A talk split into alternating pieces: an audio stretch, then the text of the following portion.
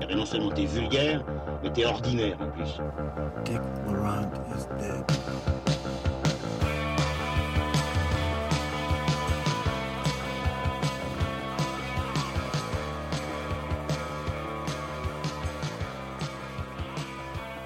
Auditrices, auditeurs, euh, bienvenue à tous pour ce nouvel épisode de Transmission, la table ronde cinéphile qui fait le grand écart entre euh, cinéma populaire et euh, cinéma d'auteur. Un numéro 28 qui est particulier aujourd'hui puisque pour la première fois en trois ans, nous avons avec nous un invité. Nicolas Clément. Nicolas Clément, bonjour. Bonjour Olivier, plaisir. Je vais introduire le reste de nos collaborateurs, puis ensuite je te laisserai la parole pour que tu puisses présenter tes activités. Euh, à ma gauche, monsieur Julien Rombaud est là. Julien Rombaud, comédien et cinéphile et critique également. Bonjour Julien, comment vas-tu? Bonjour, très bien, merci. C'est toujours un plaisir d'être ici. Qu'as-tu pensé du programme aujourd'hui? Écoute, je ne vais pas déjà spoiler sur mon programme, mais des choses euh, réjouissantes et d'autres un peu moins, je trouve. Très bien, bon, ok, donc euh, mi figue, mi raisin. Et qu'en pense Lucien Alflands en face de moi Lui aussi, euh, cinéphile et critique de cinéma à ses heures? Salut les gars, Ah, bah, tout pareil, Tout pareil. tout, Et- comme, tout comme Julien. Et monsieur Manuel c'est là à ma droite, comment vas-tu Manu? Très bien Olivier et toi? Ça va, ça va. Euh, tu as vu des beaux films euh, outre le programme? J'ai vu des meilleurs films que ceux au programme, oui. Oh, ben, Tu nous en parleras peut-être en conseil alors.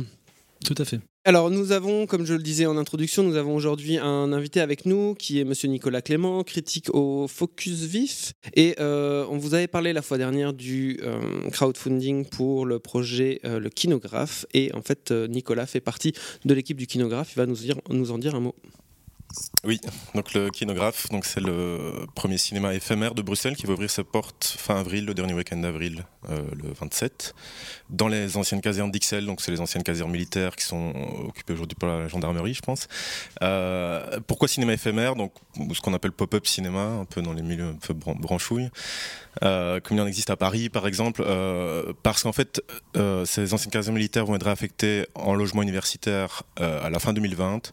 Et plutôt que de ne rien faire dans ces casernes, l'idée c'est d'affecter des projets temporaires, donc pendant 18 mois.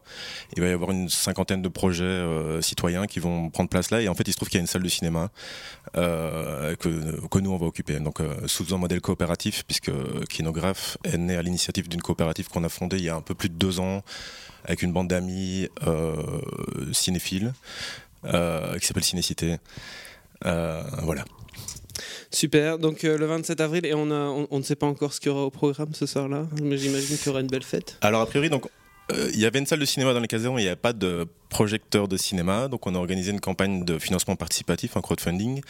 euh, qui s'est terminée il y a quelques jours et la première soirée serait plus ou moins, si pas privatisée, en tout cas réservée à tous les contributeurs en fait.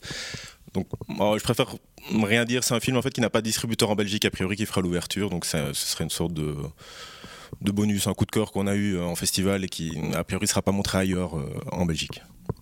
Cool, merci. Euh, malheureusement, euh, à l'heure actuelle, vous ne pouvez plus participer au crowdfunding et donc être invité à cette super fête. Désolé pour vous. Euh, alors, aujourd'hui, j'ai oublié de dire le programme, puisque ce programme qui, a, qui a causé de, de grandes réflexions et de, de grandes discussions en amont de la préparation de cette émission. Donc, on va parler aujourd'hui de Ash is the Purest White, euh, Les Éternels de Jazz Chonke.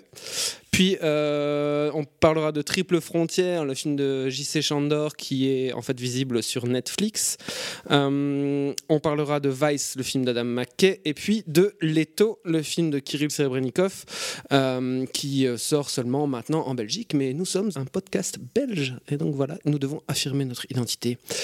On commence tout de suite avec Les Éternels, le film de Jad Chonke. 能活下回应该是最干净的了吧？经过高温燃烧，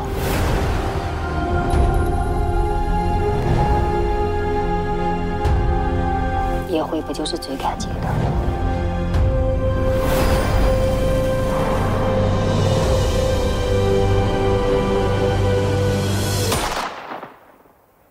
Les Éternels ou Ash is Purest White, c'est donc le nouveau film écrit, réalisé et produit par Jia Changke. Euh, le réalisateur est actif depuis la fin des années 90 avec des films comme Plateforme ou euh, Plaisir inconnu. Aujourd'hui, il est considéré comme un cinéaste contemporain majeur, un témoin des transformations de la société chinoise, à l'instar d'un cinéaste comme Wang Bing du côté euh, documentaire.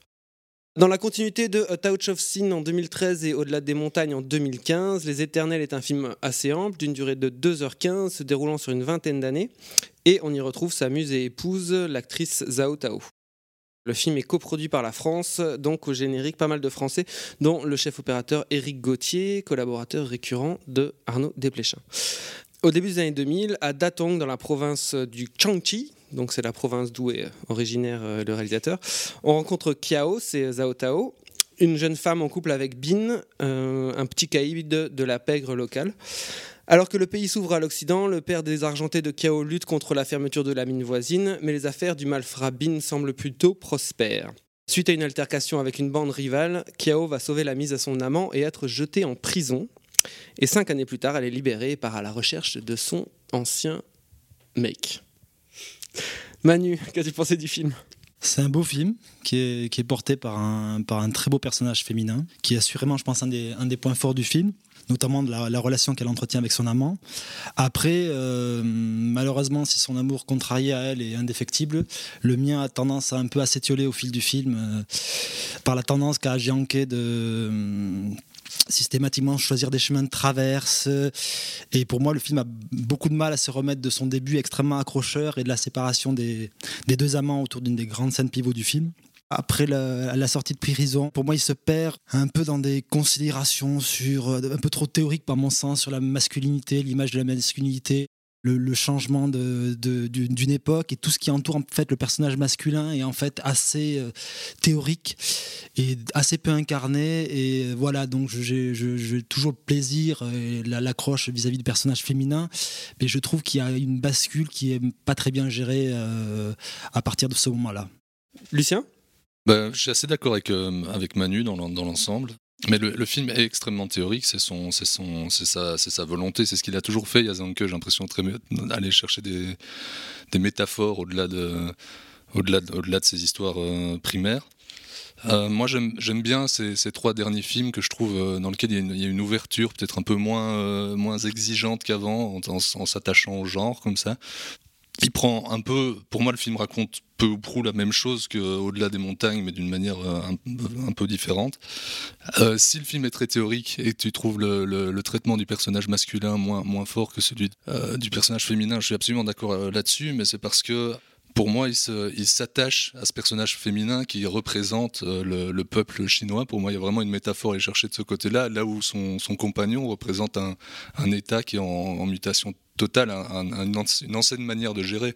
Et je pense que entre autres la, scène, euh, la scène clé dont tu parles, cette scène d'une très grande violence. Euh, de bagarre, je vais y arriver. Euh, la scène de bagarre. La scène de bagarre, elle est, assez, moi je la trouve assez géniale sur, ce, sur ce point de vue-là. Elle est très très peu découpée mais par les placements de caméra et par euh, le rapport de domination entre les personnages, ça montre vraiment un changement de pouvoir. C'est l'ancien patron, une sorte de, petit, euh, petit dictateur comme qui, qui ploie sous les coups euh, d'une nouvelle génération. C'est donc vraiment la, fin d'une époque, littéralement la fin, la fin d'un acte pour le film, comme je le disais. Et ce personnage masculin, par la suite, gardera cette espèce d'aura euh, et ce sont ces jeunes agresseurs qui prendront toute la lumière. Euh, c'est un, changement dans le, gangstérisme n'est plus le même. Ça, c'est pas vraiment montré. Tu théorises dessus parce que ces, ces petits jeunes, etc. Ce changement, il est, très, il est très en sous-texte. Ah il n'est pas, il est pas pleinement traité, quoi. Tout, le film est comme ça. Moi, moi, moi, en tout cas, je le vois, je le vois assez, euh, de manière assez, assez littérale. Du coup, je pense qu'il a vraiment un, un, discours sur une Chine qui se, une Chine qui devient de plus en plus capitaliste qui s'ouvre sur un monde, mais qui, commence à, pisser sur ses valeurs d'antan. Et euh, je pense qu'il n'y a aucun jugement là-bas, il constate juste ça. Je trouve qu'il y, a des, scènes absolument géniales. Euh, dans, cette dernière partie qui pourtant me, tient moins narrativement, mais que je trouve euh, très très belle, c'est sa manière, juste à travers des mouvements de caméra, certains cadres, comment il arrive à, filmer vraiment son, pays dans un passé relativement proche, parce que je sais pas exactement, là, c'est de quoi, fin 90, début 2000, le début du film Le début du film, c'est en 2000, ouais. Ouais, c'est ça. Et, d'un pur point de vue graphique, il arrive vraiment à montrer la, la, la mutation de ce pays. Je trouve, euh, on voit vraiment les, les, les, les bribes de, de, de, de tradition euh, ancestrale et ce, ce, ce, ce capitalisme, cette ouverture sur le monde qui vient, qui vient dévorer tout ça et ce mélange. Je trouve que visuellement, graphiquement, ça marche extrêmement bien. Maintenant, dans, l'ensemble, je suis assez d'accord avec ce que disait Manu au début. La, la, la dernière partie m'enivre moins que, que la première. Ouais, Nicolas? Ouais, ben, je suis assez d'accord avec ce qui a été dit euh, précédemment. Euh, sur la forme, je trouve qu'il n'y a pas grand chose à redire. Euh, c'est le, film d'un vrai cinéaste. Moi, ce qui m'a pas mal impressionné dans le film, c'est la maîtrise du temps, en fait. Le, film est construit comme une boucle en fait, hein, l'histoire fait boucle. Euh, les plans sont inscrits dans une durée, il y a des plans qui durent longtemps, on est parfois à la limite du plan séquence. Euh, et euh, il procède par ellipses narratives, des fois des grosses ellipses, mais qui sont tout à fait limpides. Donc je trouve qu'en termes de, narration et de mise en scène, Lucien l'a dit, je ne vais pas revenir là-dessus, mais vraiment c'est euh, assez parfait. Sur le fond, je dois bien avouer que ça, me parle très peu en fait. J'avais déjà eu ça avec Touch of Sin. Euh, ça m'en touche un peu une sans faire bouger l'autre, comme on dit. Euh, je, trouve que c'est un cinéma très froid. J'ai l'impression de voir le film à travers une vitre, comme ça, c'est un beau portrait de femme. Effectivement, sur fond d'évolution du visage de la Chine contemporaine, euh, c'est très maîtrisé, mais voilà, personnellement, je trouve pas beaucoup d'accroche. Dis, euh, tu dis froid, moi je trouve justement qu'il y a plutôt une, tristesse, une mélancolie, un, un truc comme ça qui, fonctionne assez bien et qui fonctionne avec ce travail sur la temporalité dont tu parles. Je trouve qu'il y a une très belle scène qui est en suspens où le personnage féminin euh, prend un train où elle peut. Euh, c'est une scène qui, qui, sert un peu à rien, si ce n'est. Ouais, euh, c'est une ouverture totale, comme ça, où elle peut se réinventer totalement. Et c'est aussi une manière de, de montrer comment ce personnage, et par euh, allégorie, ce peuple, a la possibilité de se réinventer sans que ce soit fondamentalement possible. C'est vrai qu'il y a des moments comme ça où il se permet euh, des choses un peu plus, un peu plus libres, même une fantaisie, hein, enfin sans trop en dire, mais l'histoire de l'OVNI par exemple euh, dans le film. Mais le côté froid, moi je le rattache plutôt au côté très théorique dont on a parlé euh, précédemment. Je suis assez d'accord et je pense que c'est dû, entre autres, au fait qu'il se fout complètement de cette intrigue autour de la, de la, de la pègre, etc. Tout ce qui l'intéresse, c'est vraiment le, le de la structure en trois la, actes la, la avec structure la... et, euh, et, ce qu'il va raconter sur sa société, je veux dire, à travers. Euh, enfin voilà, il sort jamais du micro, de ce microcosme-là parce qu'il y trouve tout, il y trouve tous les tenants et aboutissants pour raconter sa grande histoire et il s'arrête là et il n'a pas besoin de plus et c'est vrai que c'est un peu dommage entre guillemets. Oui, je crois qu'on va arriver à un certain consensus, euh, malheureusement ou heureusement, parce que je suis assez d'accord avec ce qui a été dit également, si ce n'est répété qu'effectivement je suis, je suis assez impressionné, moi c'était mon, mon premier film de cinéaste, euh, assez impressionné par la, la manière qu'il a d'interroger la Chine et la société, donc par le prisme de ce couple et par le prisme de, de, cette femme, surtout de cette seule femme. Et, voilà, voilà, après, pour rebondir sur ce qui a été dit un petit peu, moi je trouve que le moment, les moments fantaisie, etc., d'OVNI, euh, ou ce un peu science naturelle qui, qui, qui, arrive à un certain moment, je trouve que c'est un peu sa limite aussi parce que je trouve ça assez cheap, assez, assez mal foutu, comment ça s'intègre dans un, dans un récit qui en fait se tient et qui a quelque chose d'assez classique, d'assez mythologique presque. Mais voilà, à côté de ça, euh, je trouve qu'il y a un, un, chouette mix entre la, la mafia, la pègre et puis ce romantisme un peu kitsch. Et, et je trouve voilà, que c'est un film, et ça a été dit aussi qu'il y a des, des fulgurances, des très belles scènes. Cette scène pivot dont vous avez parlé, très limpide, euh, la scène des danses dans la boîte, etc. C'est des choses qui me, que je trouve surprenantes parce que je trouve que à travers les thèmes qu'il aborde, donc que, j'identifie comme la, résilience, le, pouvoir de l'amour, de sur, surmonter les épreuves, les humiliations, presque ce devoir d'aimer dont elle parle, euh, je trouve que la façon qu'il a de, traiter ces thèmes est, assez inédite et assez singulière, et comment il arrive à faire euh, fructifier un petit peu toutes ces strates ensemble, à les greffer les unes aux autres, c'est un cinéma qui me semble singulier et qui, et qui éveille de la curiosité en moi. Après, je suis d'accord avec vous sur la perte du dernier tiers. Je trouve que ça manque un peu de rythme et je suis pas complètement happé, mais ça me donne envie de voir les films dont, vous avez parlé. euh. Très bien. bon, vous avez dit beaucoup de choses, donc je vais aller vite. Euh, mais globalement, je suis pas hyper d'accord avec vous en fait. non, je trouve que là où je trouvais la mise en scène euh, et notamment la mise en image, les cadrages et les plans séquences limpide et gracieux et impliquant dans, euh, dans les deux, dans, surtout dans Touch of Sin, je trouve que là, dans pas mal de plans, Il y a l'effet fenêtre, comme tu dis. Je trouve que les déplacements des personnages sont assez assujettis à la place de la caméra et je trouve qu'en fait on sent la place de la caméra dans certains, dans certains plans. Euh, notamment la scène de la boîte où euh, euh, le mec va faire tomber son, son, arme par terre et je sens qu'il a fait des trous dans les figurants pour mettre, pour mettre son cadre quoi. Je, je trouve qu'il y a certains trucs qui sont pas justes. Et dans la dernière scène aussi, enfin pas dans la dernière scène mais dans la dernière partie, il y a une scène très longue qui se passe euh, dans l'espèce d'échoppe où, les, où les, euh, les, mafieux viennent jouer au dé ou je ne sais quoi, ou au mahjong. Et je trouve que, euh, de nouveau, la mise en scène me trouve très, je, trouve très empruntée et, et assez. Enfin, je sens la présence de la caméra et je trouve que c'est assez voyant et je trouve ça un peu engoncé, quoi. D'autre part, euh, la... je trouve que cette fois-ci, au niveau de la métaphore sur le, le, changement de la Chine contemporaine, il est un peu lourd. Quoi. Le coup le coup de la, du, Village People ou du euh, Pet Shop Boys, il nous l'a déjà fait au, film d'avant. Ça, commence à devenir un peu appuyé, un peu lourdingue. Et il y a un moment où, euh, où euh, Zhao Tao va voir un ancien mafieux dans la deuxième partie du film et genre le mec euh, le mec il prend un, sac avec des clubs de golf dedans et après il y a la caméra qui bouge et il va ouvrir une porte et derrière il y a, un, y a un vélo d'appartement ça fait vraiment genre euh, ah oui nous avons changé c'est même pas que ça dans cette scène-là, c'est pour moi tout ce qui a trait justement au personnage masculin, qui est complètement mis de côté, qui est une pièce rapportée dans cette pièce à ce moment-là, dans cette scène-là. Et justement, ça fait écho à un, à un film dont on a, on a, parlé il y a, il y a quelques temps dans Transmission, qui était avec une scène assez similaire, qui était dans Widow de Steve McQueen, où là, l'enjeu dramatique, il était traité justement de ce personnage qui se cachait à l'autre. Là, il est complètement éclipsé, et c'est pour moi le, le problème que, que, que j'ai d'accroche sur le personnage masculin est assez, assez caractéristique oui. et, assez flagrant dans, dans cette scène-là. Et puis après, sur l'aspect. Euh, changement d'époque, de, mentalité. Je trouve qu'il est aussi très lourd sur ses citations littérales au cinéma de, de John Woo, où tu sens que ces mecs s'abreuvent de ce type de cinéma-là pour construire une sorte d'image de de, de, de, de, touch guy. Et voilà, je trouve ça, ça va pas très loin en fait.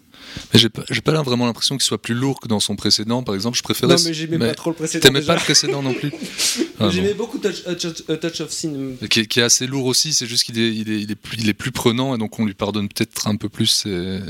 Mais après, il y a, y, a y a, des choses qui sont super belles. Enfin, je veux dire, par exemple, l'irruption des deux danseurs, euh, enfin voilà, euh, qui, qui, vont justement bien illustrer ce contraste entre euh, culture occidentale, culture orientale.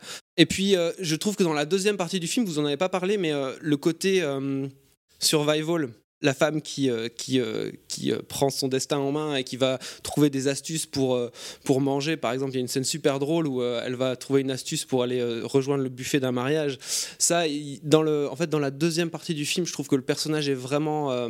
Tu t'accroches vraiment hyper fort à ce personnage qui, qui, qui regorge d'inventions et qui, en plus, est joué par une actrice hyper charismatique. Et c'est pas, pas que son destin en plus, et c'est ça que je trouve aussi assez intéressant. Vous allez dire que j'en fais une obsession totale, mais pour moi, c'est c'est le grand sujet du, cinéma moderne.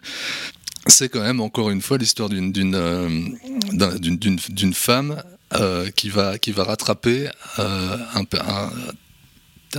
presque un pays à elle toute seule, ou en tout cas un, personnage masculin qui ne fait que plonger tout du long du film et qui va choisir par amour de le maintenir en vie entre guillemets. C'est le personnage d'une femme qui fait tourner un monde quoi.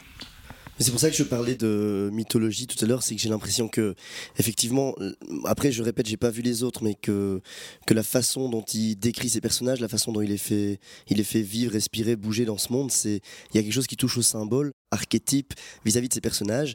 Et c'est pour ça que même si certaines choses sont un peu lourdes dans le film et sont un peu schématiques, je, je pardonne parce que je vois plus une dimension un peu plus grande que des, que des êtres quotidiens. Et donc j'ai l'impression que ça porte un récit qui peut se permettre certaines maladresses. Je suis absolument d'accord là-dessus. Mais c'est ça, c'est le, le, le, théoricisme dont, dont parlait Manu en, en début d'enregistrement. De, Très bien, ben on va s'arrêter ici. On a été long sur le film de Djatchanke. On va enchaîner avec euh, le film Triple Frontière. We need to hunt quickly. You cannot think they will find us. It's always a little harder than you think it's gonna be. We don't leave messages like that!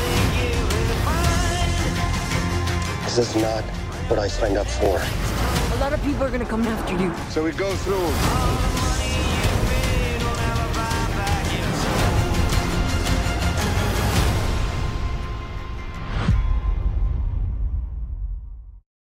Après Margin Call, All is Lost et A Most Violent Year, Triple Frontière, c'est le nouveau long métrage de J.C. Chandor, un réalisateur qui a commencé par la publicité.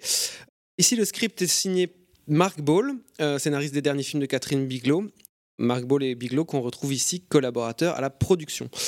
Le scénario de film Triple Frontière circule depuis pas mal de temps à Hollywood euh, et donc ce dernier jet a été réécrit à quatre mains par Mark Ball et Chandor lui-même. Le film est distribué par Netflix et sort donc directement sur la plateforme SVOD euh, simultanément dans plein de territoires. Mais comme euh, on, voilà, on, a, on, a suivi jusqu'à présent la carrière de J.C. Chandor, on a décidé d'inscrire ce film au programme. Voilà, au casting, on retrouve Oscar Isaac, Charlie Hunnam, Gareth Edlund, Ben Affleck et Pedro Pascal qui interprètent ici cinq militaires de carrière, des hommes euh, d'action un peu euh, aigris euh, de leur parcours, qui décident de reformer équipe pour aller dévaliser le narcotrafiquant sud-américain lauréat caché au milieu de la jungle sud-américaine. Alors, qu'avez-vous pensé de ce film, monsieur Alflans Bah écoutez, moi je j'ai trouvé le film plutôt plutôt efficace comme film de casse dans un dans un contexte euh, extrêmement cinégénique qui est, cette espèce de jungle. Ça c'est un truc qui marche assez bien esthétiquement en général au cinéma. Je trouve le le, le, film pas dégueulassement écrit avec des personnages qui existent assez vite, même si il y a pas mal de bémols au niveau de l'interprétation par exemple de, de Ben Affleck dont on va pas mal parler je crois.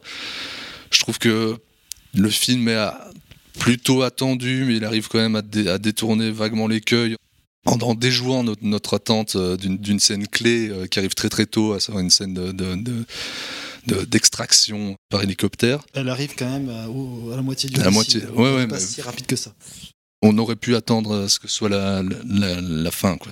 Le morceau de bravoure du film. Le morceau, voilà, c'est ça. Le, mo- le- le braquage qui est très attendu euh, dès le début arrive au milieu du film. Ouais. Euh, c'est un film qui est extrêmement moraliste, une, morale euh, bon, anticapitaliste, une, une fable contre l'avidité et l'appât du gain, qui, qui est assez- assez pompé directement sur, euh, sur euh, le trésor de la Sierra Madre, avec une noirceur beaucoup moins profonde.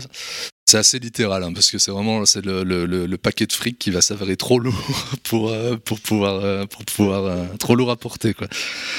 Je trouve quand même qu'il y y, y y a deux, trois trucs assez pas inintéressants sur cette espèce de, croyance absolue qu'ont les Américains en leur supériorité, en la, la, faiblesse des autochtones qui, vont, euh, euh, envahir. Pour moi, c'est ça l'histoire. C'est des soldats américains qui vont voir euh, leur plan bien, huilé se déliter à force d'obstinence jusqu'à la déchéance la plus totale, ce qui est un peu un thème récurrent chez, chez Shandor. Des personnages qui continuent à se battre même quand tout est perdu. J'aime plutôt la manière dont il fait un, non-sujet de la provenance de cet argent, mais seulement une, une, une menace qui poursuit les, protagonistes.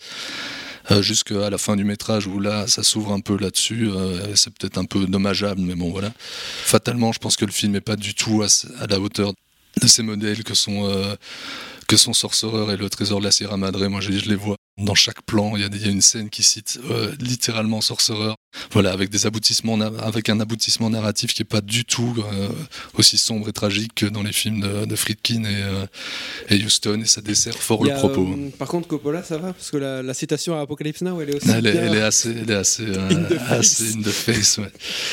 Voilà, je, Très bien. Bon, donc tu as plutôt moyennement aimé. Nicolas. Ouais, j'ai plutôt pas du tout aimé, je dirais. Euh, sur papier, je trouve le film. Enfin, je me dis pourquoi pas en fait. Tous les films de J.C. Chandor sont finalement des survival en milieu viril. Euh, c'est encore le cas de ce film-ci, et je trouve que sur papier, euh, il y a pas mal d'idées intéressantes, notamment de, filmer, de, mixer euh, film de casse et film de jungle, de faire de l'enjeu du film non pas le fait de choper l'argent, mais plutôt de le conserver. On l'a dit, le, donc le film a été scénarisé par le scénariste de Catherine Bigelow. En fait, à l'origine, c'est même elle-même qui devait le réaliser. Je pense qu'en 2010, euh, c'était dans, dans les tuyaux, elle devait réaliser ce film. Euh, moi, je vois bien, j'ai l'impression de voir ce qu'elle aurait pu faire avec ça, en tout cas quelque chose assurément de meilleur que ça. Euh, elle ou, Tony Scott. mais euh, bon voilà, au, au final, je, je, je trouve que le scénario n'en fait rien et pire que tout, je trouve quand même au niveau de l'action, ça, on parlait de la scène d'hélicoptère euh, précédemment, mais euh, par exemple la scène d'hélicoptère, je la trouve ratée en termes d'action. On n'est pas dans le truc, on n'y croit pas, euh, on y croit peut-être juste un petit peu plus que Ben Affleck, euh, qui n'y croit vraiment pas du tout. Mais j'ai trouvé ça très prévisible, malgré le fait qu'effectivement sur papier on, essaie de déjouer un peu les codes, mais après le film retombe euh, à pieds joints vraiment dans, tous les stéréotypes du genre. voilà, moi j'ai trouvé ça mauvais. Et très, très littéral, on l'a dit.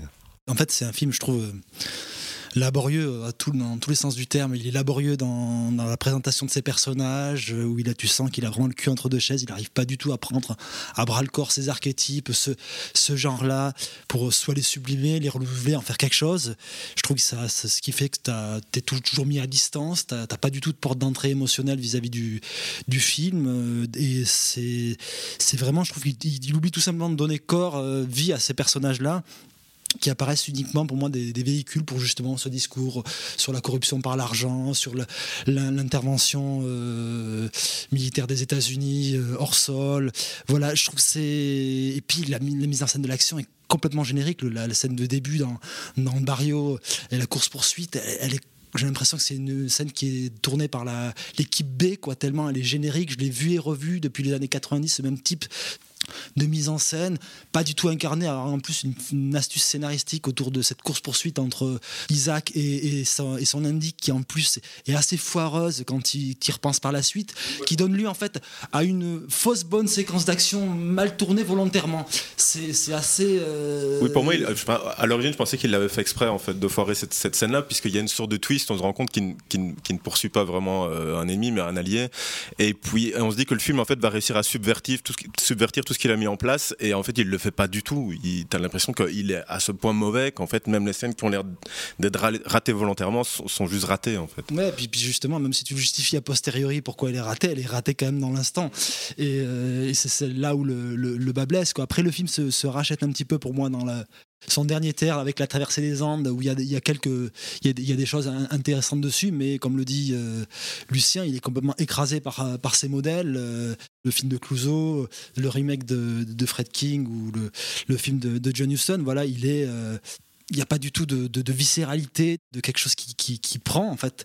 Ça pourrait prendre dans cette dernière partie, mais vu qu'il a rien construit auparavant, où tu as vraiment des, une image d'Épinal qu'il n'arrive jamais à investir. Je pense notamment à ce premier plan limite caricatural avec euh, Charlie Human dans cette, cette position sacerdotale, de main sur, euh, la cowboy sur, sur sa ceinture et tu sens qu'il ne sait pas quoi en faire. C'est assez, assez embarrassant. Quoi.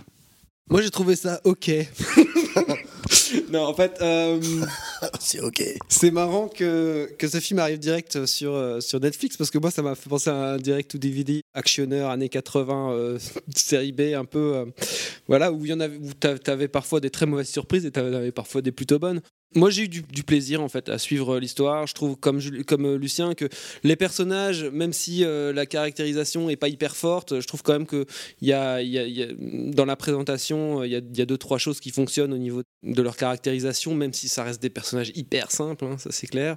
Euh, ils n'ont pas beaucoup d'épaisseur ni beaucoup de, de, subtilité, mais bon, il y a et Ben Affleck quand même. Bah, Affleck, c'est vrai qu'il est mauvais dans le film, euh, mais j'ai trouvé que la scène avec sa fille, euh, quand il lui dit au revoir euh, à l'école, j'ai trouvé que c'était plutôt pas trop mal senti en très peu de répliques.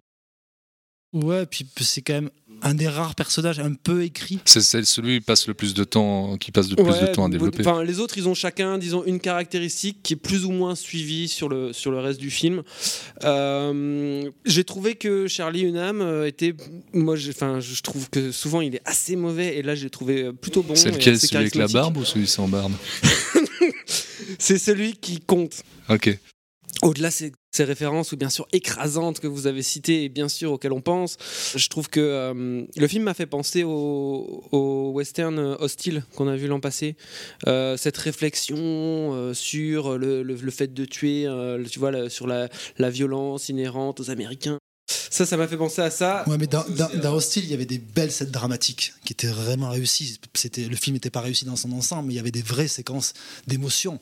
Là, c'est. Oui, oui, oui, bien sûr. C'est le calme plat, à part quelques, peut-être l'échange vachement esquissé entre Isaac et son indique au, moment où il la quitte, mais qui est tellement peu construit en amont que ça marche pas. Et parce que, parce que tu parles de, western, j'ai petite, euh, moi j'ai pas mal pensé à un, de mes films préférés qui est Yellow Sky de Wellman aussi. bon, euh, le film est extrêmement référencé, il tient pas la route par rapport à. Mais voilà, parce qu'on parle de.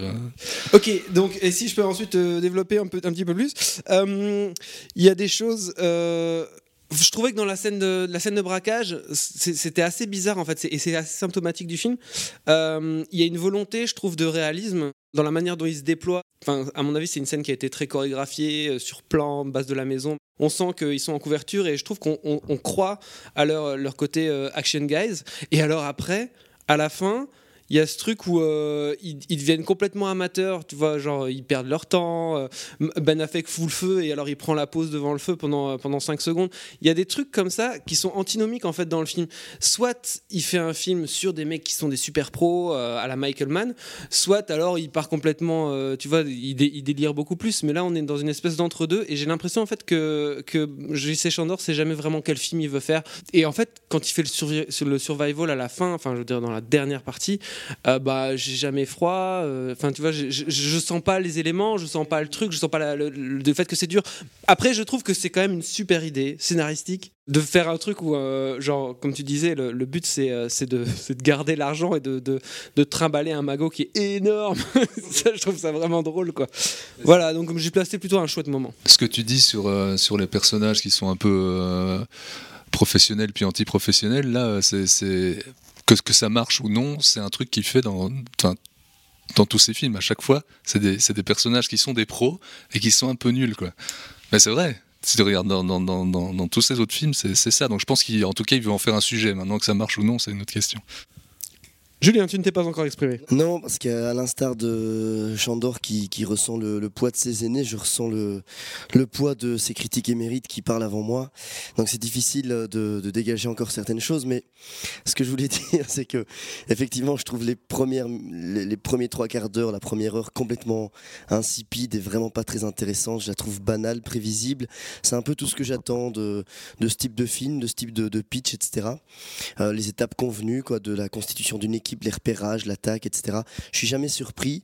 Après, le, seul intérêt que j'ai pour le film, et ça a été souligné plusieurs fois, c'est plus vis-à-vis du scénario, vis-à-vis de, de comment, euh, comment le film fait un virage vers la, vers la loose et vers la, vers la, presque l'absurdité, le, le, le foirage et, et un humour presque absurde vis-à-vis de cette situation que vous avez décrite euh, dans, dans son dernier tiers. C'est là que ça, que ça, que ça m'intéresse un peu plus.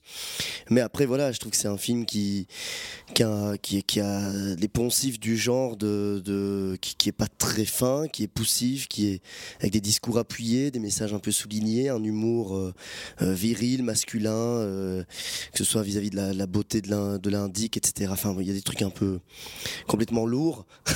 Mais je parlais tout à l'heure d'archétypes pour, le, pour les éternels. Ici, ce sont les archétypes, mais dans le mauvais sens du terme. Parce que je, trouve que les personnages, effectivement, n'ont qu'une seule idée, sont porteurs d'une seule idée et d'un seul trait de caractère qui, parfois, va jusqu'au bout hein, de cette idée, mais, qui, par contre, ne, dépasse pas vraiment euh, ce qu'on ce qu'on attend d'eux au tout début. Mais parce que je pense qu'ils font jamais corps avec leur environnement. Et moi, c'est un peu tout le souci que j'ai vis-à-vis du film, parce que justement, les, les- ces films auxquels ils se réfèrent, il y avait un côté euh, expérience et immersive et qui était lié, je pense aussi à la, ce qui se passait sur, entre guillemets pendant le tournage, se, ressent, se ressentait très fortement dans le film. Il y avait vraiment cette, cette perte de contrôle. Elle était aussi à l'œuvre au moment du tournage. Là, j'ai vraiment l'impression qu'il y a la pause sandwich et euh, tout le monde rentre de son- dans, dans- dans sa loge et repart. Il y y, a- il y a un truc où je n'y crois jamais. Je crois jamais à cette jungle-là. Pour moi, c'est vraiment une jungle hollywoodienne. Pas j'y, crois pas. Je ne crois à, à, à pas grand-chose. Peut-être à la, ou à la traversée des Andes, mais c'est, vraiment tout. Sinon, j'ai vraiment l'impression que c'est, c'est un, ça, ça doit être tourné en extérieur. J'ai vraiment l'impression d'un film de studio constamment. Juste pour rebondir, un peu, je, je, je vais tendre le bâton pour me faire battre et, euh, et- et- par rapport à vos, à vos remarques euh, machistes en, en off là. Euh, c'est un film quand même qui, laisse la victoire aux femmes. hein. C'est encore une fois assez, assez, euh, assez littéralement. Là où les hommes ont tout perdu dans, dans, dans, la, dans la béance de leur avidité, de leur euh, mégalomanie, les seuls qui s'en sortent plutôt pas mal, ce sont les, personnages féminins, la- l'avocate ou notaire, l'indique, et éventuellement, financièrement en tout cas, la famille euh, d'un des la- personnages. la notaire, c'est juste de la figuration, c'est pas un Elle- elle- c'est elle- pas un- elle sert à rien, pas- je- je- c'est pas je dis pas- C'est pas un personnage. Je sais pas si tu te tends le bâton pour te faire battre, mais en tout cas, tu pousses le bouchon un peu loin, effectivement, en, en donnant la victoire aux femmes dans ce film. Je regarde ce que, ce que le film euh, propose. C'est tout- c'est les hommes perdent, euh, les hommes perdent euh, tout à, à cause de, leur, euh, de leurs défauts.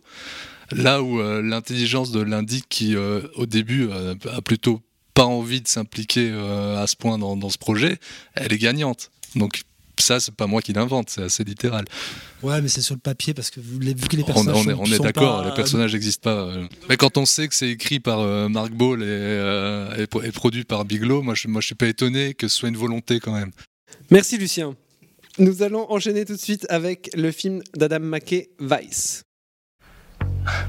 I'm the CEO of a large company. I have been Secretary of Defense. And I have been White House Chief of Staff. The Vice Presidency is a mostly symbolic job. Uh-huh. However, if we came to a uh, different understanding, So we're gonna do this thing, or what? I mean, is this happening? I believe we can make this work. Nous parlons donc de Vice, le nouveau film d'Adam McKay qui, euh, après des débuts à la télévision d'abord auprès de Michael Moore, hein, puis euh, pour le Saturday Night Live, euh, Adam McKay s'est rendu célèbre pour l'écriture de sketchs mettant en scène Will Ferrell dans le rôle de George Bush, dans le cadre justement de ce Saturday Night Live. Puis il a réalisé plusieurs séries, euh, plusieurs comédies à succès avec le même Will Ferrell, tels que Anchorman, Anchorman 2, Ricky Bobby ou encore euh, Frangin malgré eux. En 2015, le réalisateur renoue avec la satire en écrivant et réalisant The Big Short à propos de la crise des subprimes de 2008. Ici, le film est produit entre autres par Brad Pitt et Will Ferrell et prolonge ce sillon euh, satirico-politique. Il s'agit d'un biopic très à charge de Dick Cheney, qui fut le vice-président de George Bush, George Bush Jr., de 2001 à 2009. Euh, le film est interprété par Christian Bale, Amy Adams, Steve Carell, Sam Rockwell ou encore Naomi Watts, et oui, oui, et ou encore Alfred Molina. Et oui, le, le Dr Octopus. Comme sur euh, The Big Short, le montage très particulier du film est signé de Hank Corwin, qui a commencé sa carrière sur certains films d'Oliver Stone, fri- figurez-vous, Ah ouais notamment Nixon et Tuerney. Oui, oui, tout à fait. Et après, il a travaillé avec Terrence Malick.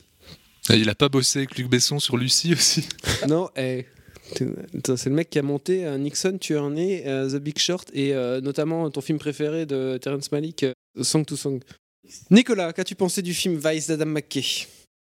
Écoute, pas, pas d'énorme coup de cœur pour le film, mais, euh, mais j'ai plutôt envie de le défendre en fait. J'aime j'aime bien ce film, euh, que je qualifierais de divertissement intelligent, même s'il est peut-être plus divertissant qu'intelligent.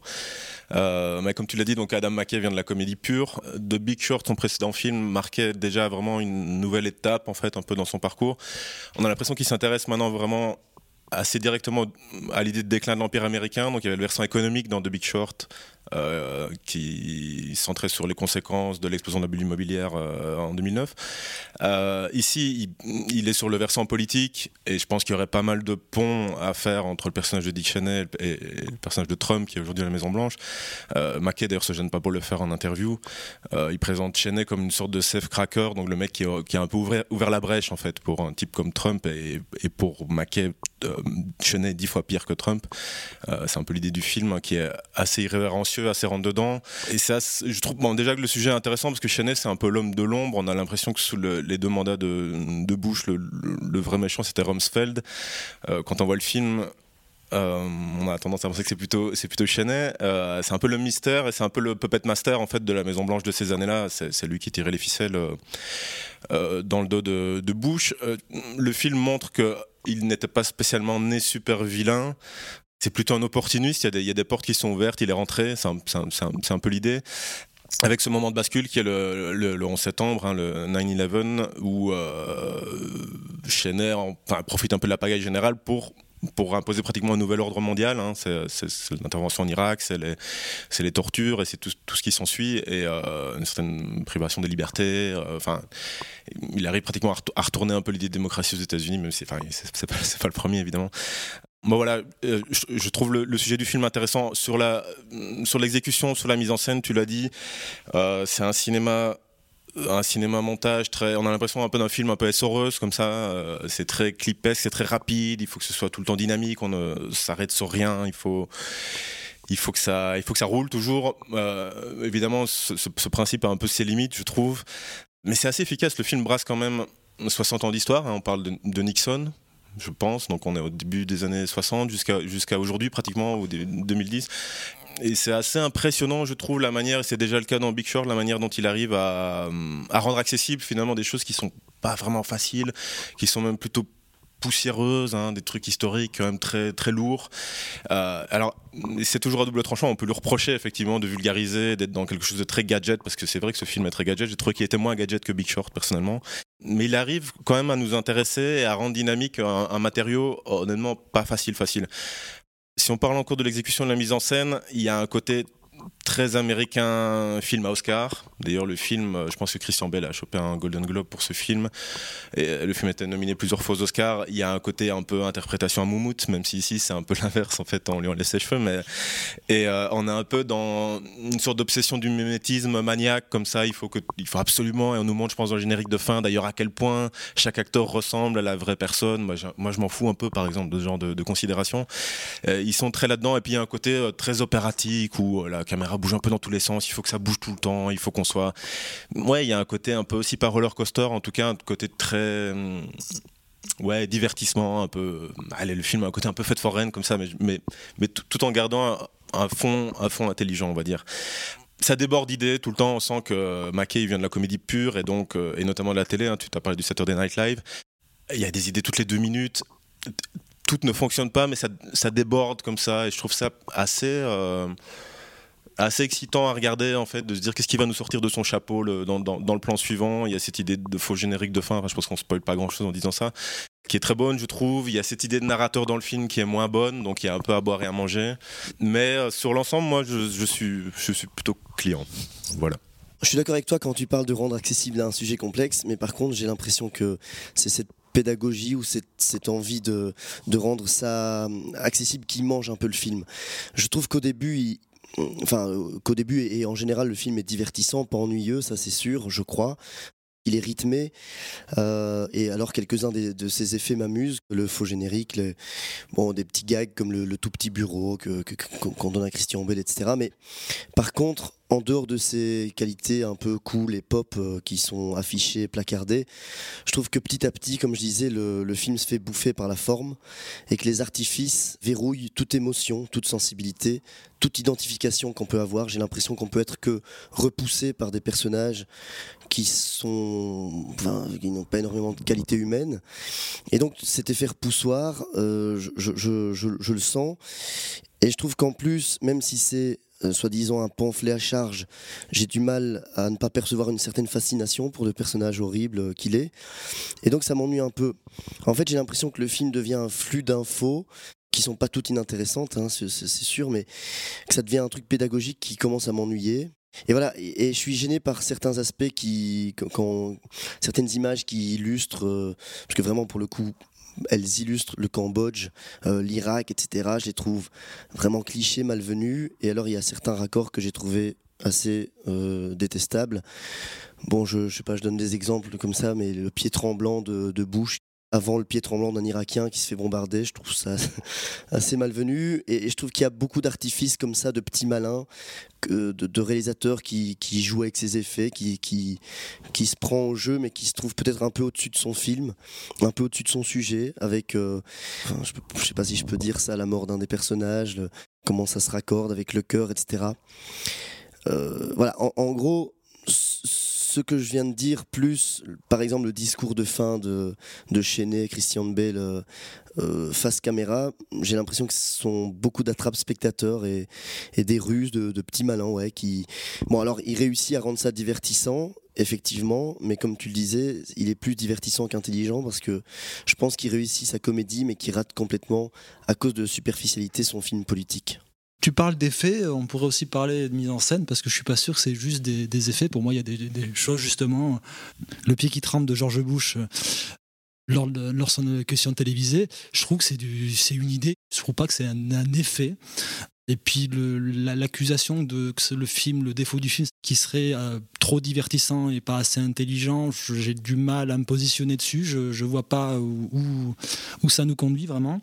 Tu parlais justement, euh, Nicolas, de l'aspect euh, intéressant de ce côté opportuniste du personnage, notamment avec la rencontre entre Dick Cheney et Runsfeld. Mais je trouve que c'est justement peut-être la grosse réserve que j'ai vis-à-vis du, film, qui en fait, il tient pas cette promesse-là. De, cette scène-là, du moment de, pur opportunisme où il, il choisit un camp sans démocrate ou républicain, peu importe.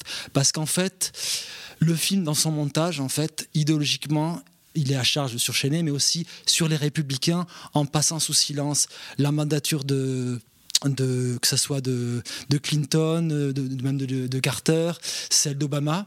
Et donc, en fait, euh, il a une tendance à, à forcer le trait sur les républicains, sans oublier que du côté démocrate, ça s'est pas mieux passé et l'héritage de Cheney a été perpétré aussi chez les chez les démocrates. Donc je trouve qu'il est un peu malhonnête dans cet aspect-là et j'aurais peut-être préféré de voir un film vraiment sur un pur opportunisme euh, total. Là, je trouve que c'est quand même un, un film de démocrates sur des républicains. Euh, après, sinon, au-delà de ça, au-delà de cette réserve-là que j'ai sur le film, moi j'ai plutôt euh, beaucoup aimé le film. Je trouve qu'il y a un côté euh, qu'on retrouve dans tous les films d'Adam McKay, un peu une anthropologie de la, bêtise, ce côté satirique, il avait déjà cours dans Ricky Bobby, Roi du circuit, ou dans, dans Frangin malgré eux, cette, bêtise à l'état pur qu'il arrive aussi bien à capter. Comme toi, je suis aussi pas très client de ces, de ces performances euh, à Oscar, euh, À Moumout, à comme tu dirais. Mais moi, je trouve qu'il il- il dépasse quand même la chose, euh, Christian Bell, parce qu'il le rend plus grand que nature. Il y a, il y a un truc quand même malaisant qui, a- qui donne un aspect quasiment de film de monstre par moment où il est, il est plus grand de nature, il bouffe, il bouffe tout le monde. Le, le personnage, tu n'arrives jamais à le cerner, même dans les seuls moments où il est. Il pourrait te laisser entrevoir qu'il essaie d'amorcer un peu de psychologie vis-à-vis de, sa fille. Il s'est tout de suite retourné de- derrière par son comportement par la suite. Voilà, je trouve que c'est un film euh, qui est plus déroutant que déplaisant en fait parce que euh, il est extrêmement inventif il est généreux. Il y a des choses que, que je vais laisser sur le, côté que je n'apprécie pas mais majoritairement je trouve qu'il ça regorge d'idées. Tu parles d'Alfred Molina en tant que serveur. C'est des, des idées de sketch etc mais qui sont extrêmement efficaces. Mais après, c'est la fascination dont je parle, euh, je ne dis pas qu'elle qu'elle soit malsaine ou pas, euh, j'ai l'impression que dans ce qu'il essaye de, de défendre, ou plutôt dans ce qu'il essaie d'attaquer vis-à-vis du, du pouvoir, du système mis en place, et, et que le film est quand même décrit comme un pamphlet, et je sens une attraction quand même pour le pouvoir, une espèce de, de, ouais, de fascination pour ce qui est présenté comme le, le- le- le pouvoir, les, les républicains, etc. Et donc, j'ai l'impression qu'il se trahit quelque peu. euh, Je pense en qu'il filme surtout la fascination de- de ces personnages-là pour le pouvoir. Je suis pas sûr qu'il en soit fasciné lui-même. Je pense qu'il montre cette bêtise-là. Il y a cette, cette scène entre Rumsfeld et Cheney qui sont à, à côté du bureau de Nixon. Il y a tout ce, tout ce discours, mais tu te rends compte ce qui est en train de se passer derrière cette porte, etc. Cette fascination. Et il joue cette, fascination un peu stérile des deux personnages qui se conclut sur, le, sur cette phrase de, Cheney qui est encore peut-être un, tout petit peu innocent à ce moment-là, qui, qui lui dit euh, en quoi on croit et qui se retrouve avec une porte qui lui est claquée au nez. Je trouve que voilà, c'est, euh, je suis pas d'accord avec ça. Et pour le coup, cette what do, what, what, what do, what do we believe, je la trouve très drôle. Comment enchaîner après le, le- l'AVC que vient de faire euh, Julien Euh, Non, mais c'est, moi je trouve c'est intéressant tout ce que vous dites parce qu'en fait vous dites beaucoup de choses qui vont dans tous les sens et c'est un peu exactement pour moi le problème du film. C'est cette volonté d'aller dans, dans, dans la, dans la caricature à outrance qui pour moi le, dessert. Euh, cette volonté de, de remplir son film comme un œuvre de plein d'idées dont certaines sont bonnes, d'autres beaucoup plus ratées et certaines même je trouve selon mon point de vue idéologiquement contestable. Au final, je trouve sur le, sur le propos, en tout cas, le film est extrêmement lourd et, et dans sa forme aussi. Quand je disais en rigolant au début, euh, euh, je parlais du monteur dont j'ai oublié le nom, mais je disais en rigolant qu'il avait travaillé avec, euh, avec Besson sur euh, Lucie. Il y, a il y a des idées de montage qui sont identiquement les mêmes. hein, avec la, la pêche, les trucs, c'est, c'est, c'est, c'est, du- c'est- c'est dur. hein, c'est vraiment dur à supporter, moi, je trouve, en tant qu'on, qu'on se foute de ma gueule comme ça, enfin, qu'on me prenne pour un débile comme ça, euh, en tant que spectateur, moi, moi, moi ça m'énerve. Je trouve qu'il fait pas grand chose sur le point de vue euh, historique de la situation. J'aurais préféré qu'il fasse quelque chose de plus humble, avec une, avec une, euh, en s'intéressant vraiment au propos d'un pur point de vue historique plutôt que de vouloir absolument démontrer à quel point lui il sait mieux que tout le monde sur ce, sur ce type de problématique. Alors je trouve, je trouve le, le film narrativement vraiment très problématique, entre autres à cause de ce personnage narrateur. Encore une fois, c'est ce but de prendre un, un average Joe américain, euh, le, le, mec lambda, pour euh, pouvoir justifier le fait que le film va enfoncer les portes ouvertes pendant 2h20 moi ça me pose problème, et qui finit en plus, même sans trop spoiler, par une petite galipette qui rallie le vice-président euh, Dick Cheney à un, simple homme citoyen américain, et qui permet de réparer je trouve là ce qui était une belle idée du film, à savoir le fait que métaphoriquement il y avait une faille dans le système. Cette faille est réparée par, un, par une galipette euh, narrative que je trouve vraiment problématique. J'aime beaucoup l'idée de, de mettre en parallèle le, le, les problèmes de cœur de Chenet avec les problèmes, euh, avec la, la faille dans, dans, le système plus général. Alors je trouve que involontairement le film a tendance à dédramatiser, enfin involontairement ou pas, j'en sais rien, à dédramatiser euh, l'investir de Trump euh, il rappelle en permanence un truc qui, euh, me semble une évidence absolue, euh, que les infrastructures étatiques ont beaucoup plus d'influence et brident le pouvoir de, ceux qui, gèrent en façade, je vais dire, de type Trump ou euh, George W. Bush Jr. Donc oui, mais oui, oui, d'accord, mais ça on, le sait depuis, on le sait depuis très très longtemps. C'est pareil partout dans le monde. Oui, mais le cinéma le fait pas forcément très souvent tu as, c'est quand même la majorité des biopics sont sur des grandes figures de l'histoire et pas des figures de l'ombre. Donc, je, je, à ce niveau-là, je suis pas forcément d'accord sur, sur cet aspect-là qu'il enfonce des portes ouvertes vis-à-vis bah, de ça. Oui, après, après si le, il n'enfonce peut-être pas des portes ouvertes par rapport à ce que fait le cinéma en général, n'empêche que le propos, il est là et le propos, il est, il, il, pour moi, il enfonce des portes ouvertes. Et en même temps, parallèlement à ça, il, fait un peu l'inverse, c'est-à-dire qu'il tire dans tous les sens. Il d'un côté, il fait ça, de l'autre côté, il va mettre en garde euh, en appuyant bien son propos sur, euh, sur certains amendements dont je ne vais pas parler parce que je ne m'y connais pas assez pour pouvoir euh, développer euh, vraiment, mais qui permettent de contourner ces structures et donc de donner encore plus de pouvoir à ces gens de l'ombre dont, dont Dick Cheney. Alors oui, pour revenir sur, les, sur les, le pied de bouche, euh, qui, hein, bon voilà, ou, bien des, des, des sautes d'humeur euh, de, de, de Chenet qui vont, qui vont déclencher par le montage des explosions euh, à l'autre à l'autre bout du monde. Pour moi, ça revient quand même à schématiser la problématique qui essaie de tra traiter le film à un jeu. Donc c'est ce qu'il c'est ce qu'il voudrait associer à Chenet, mais c'est ce que le film finit par raconter lui-même. Moi, je trouve ça problématique. Maintenant, il y, a une chose que j'aime bien dans le, film, c'est euh, sa fin. Je pense que j'ai pas bien compris ce que disait euh, Julien tout à l'heure, s'il si, si en parlait en, en, bien ou en mal. Moi, je, moi, je la trouve plutôt maline. Euh, j'aime bien cette dernière scène qui prend à, part direct, enfin, qui, qui parle directement au spectateur qui prend directement le spectateur à partie et qui le questionne, qui, un, le questionne sur le manichéisme dont, dont parle tout le film. Donc, en fait, cette dernière scène, peut-être peut amener à voir plus loin que ce que le film a, donné à voir. Et euh, deux, euh, qui questionne surtout l'implication euh, de, tout un chacun face à de telles décisions. Et ça, je trouve ça plutôt pas mal. Parce que si Chenet est là à ce moment-là dans le film, c'est parce qu'il a été élu, plus ou moins directement par un peuple américain séparé de la réalité par, des écrans, c'est ce que le film raconte assez, assez, assez littéralement. Une manière pour, enfin, le film utilise cette façon pour moi de, de, de cette façon de, de dire de manière très, très didactique, euh, bougez-vous le cul, quoi. C'est une mini chose juste pour répondre comme tu tu oses euh, parler de moi. Juste pour répondre, euh, je, je trouve pas que la, scène soit un problème euh, et je la trouve plutôt effectivement bien foutue, bien jouée. Non, c'est plutôt mm, quand je parle de ça, c'est vis-à-vis de l'ensemble. C'est quand, quand j'ai l'impression qu'il y a beaucoup de quand je disais t'attrapes spectateur et beaucoup de scènes qui sont destinées. T'as parlé du montage de la pêche, etc. J'en ai pas parlé, mais je le pensais profondément aussi. À voilà, c'est cet ensemble de petits de petits bonus j'ai l'impression qu'ils viennent, euh, viennent mettre le spectateur en poche de manière un peu trop facile, j'ai l'impression. C'était simplement euh, sur la durée. Cette scène me gêne dans la durée. Mais indépendamment de ça, la scène est très bien. La scène, la scène de la pêche, elle est d'autant plus triste que je trouve la scène en, tant que telle pas mal quand, euh, quand ses, ses, filles lui demandent euh, si c'est bien ou mal la pêche et qui répond juste it's fishing. Je trouve ça très intéressant. Le problème, c'est que c'est tellement lourdement ramené pas, trois ou quatre reprises par la suite que ça déforce. Ouais, c'est ça.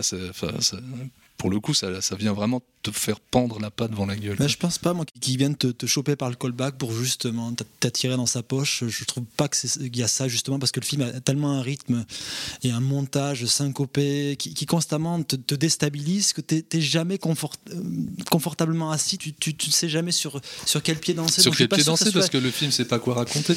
Si, mais justement, il essaye de l'aborder par plein d'aspects. Ouais, des, des, aspects qui finissent par se contredire à certains moments. Il y a quand même des moments, enfin, tu peux pas le voir autrement. Lucien, c'est bizarre que tu dises pas que c'est un film féministe parce que Lynn Cheney tire les manettes. euh, mais en fait, j'ai retenu surtout euh, un mot de l'intervention de Nicolas, c'était essoreuse. C'est sûr que le film a fait un peu cet effet-là. En effet, je trouve que c'est brillant de ramasser autant d'informations sur 2h12, même si on sait directement que c'est quand même un, un, film hautement subjectif et hautement à charge. Il y a quand même euh, un certain un certain brio au niveau de du scénario du film qui, euh, qui, te, qui te fait euh, 60 ans d'histoire américaine en 2h12. Euh, et après, euh, donc du coup, aussi au bout d'un moment, je, le trouve fatigant et tout, toute, cette, surenchère d'effets, de, tu l'as dit, hein, c'est des effets de mise en scène qui racontent, qui servent le propos, mais euh, ce montage syncopé, ce, ce, recours à des espèces de sketchs ou à cette scène, par exemple, du, dîner avec euh, Alfred Molina, etc. Moi, j'en, enfin, j'en pouvais plus. Euh, c'est juste qu'au bout d'un moment, j'en ai ras la gueule et que j'ai besoin de me poser et que, et qu'en plus, le, problème que j'ai fondamentalement avec ce film, c'est que c'est que je trouve qu'il n'y a pas de personnage en fait. Enfin, je vois pas d'humain exister en fait. Je, je, je vois qu'une charge. Et tu l'as dit tout à l'heure, il y a un truc qui est intéressant, c'est que au début du film, cette scène où il va devenir un complet opportuniste en désignant Rumsfeld, euh, je trouvais que c'était une piste intéressante pour justement explorer cette figure de, de Dick Cheney, mais que c'est jamais euh, repris au détriment d'un truc qui est très informatif cette séquence-là, tu as sa réponse dans la scène, pas de fin, mais la scène de générique de, de fin, où là, carrément, il essaie de se dédouaner en disant c'est pas un film partisan, ce n'est, ce n'est que factuel. Il est assez mensonger dans cet aspect-là, parce que justement, il est, il est à charge. Et justement, et c'est problématique, parce que la première phrase du film se dédouane de ça un peu, hein, quand il dit euh, en fait, le, le, personnage de Dick Cheney est cadenassé, et du coup, on a fait notre fucking best.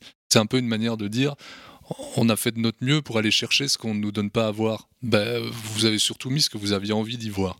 Voilà, moi j'ai rien de, super intéressant à rajouter sur ce film-là, si ce n'est que ça fait déjà bien longtemps qu'on en parle. Donc je propose que on enchaîne directement avec Leto, le film de Kirill Serebrennikov.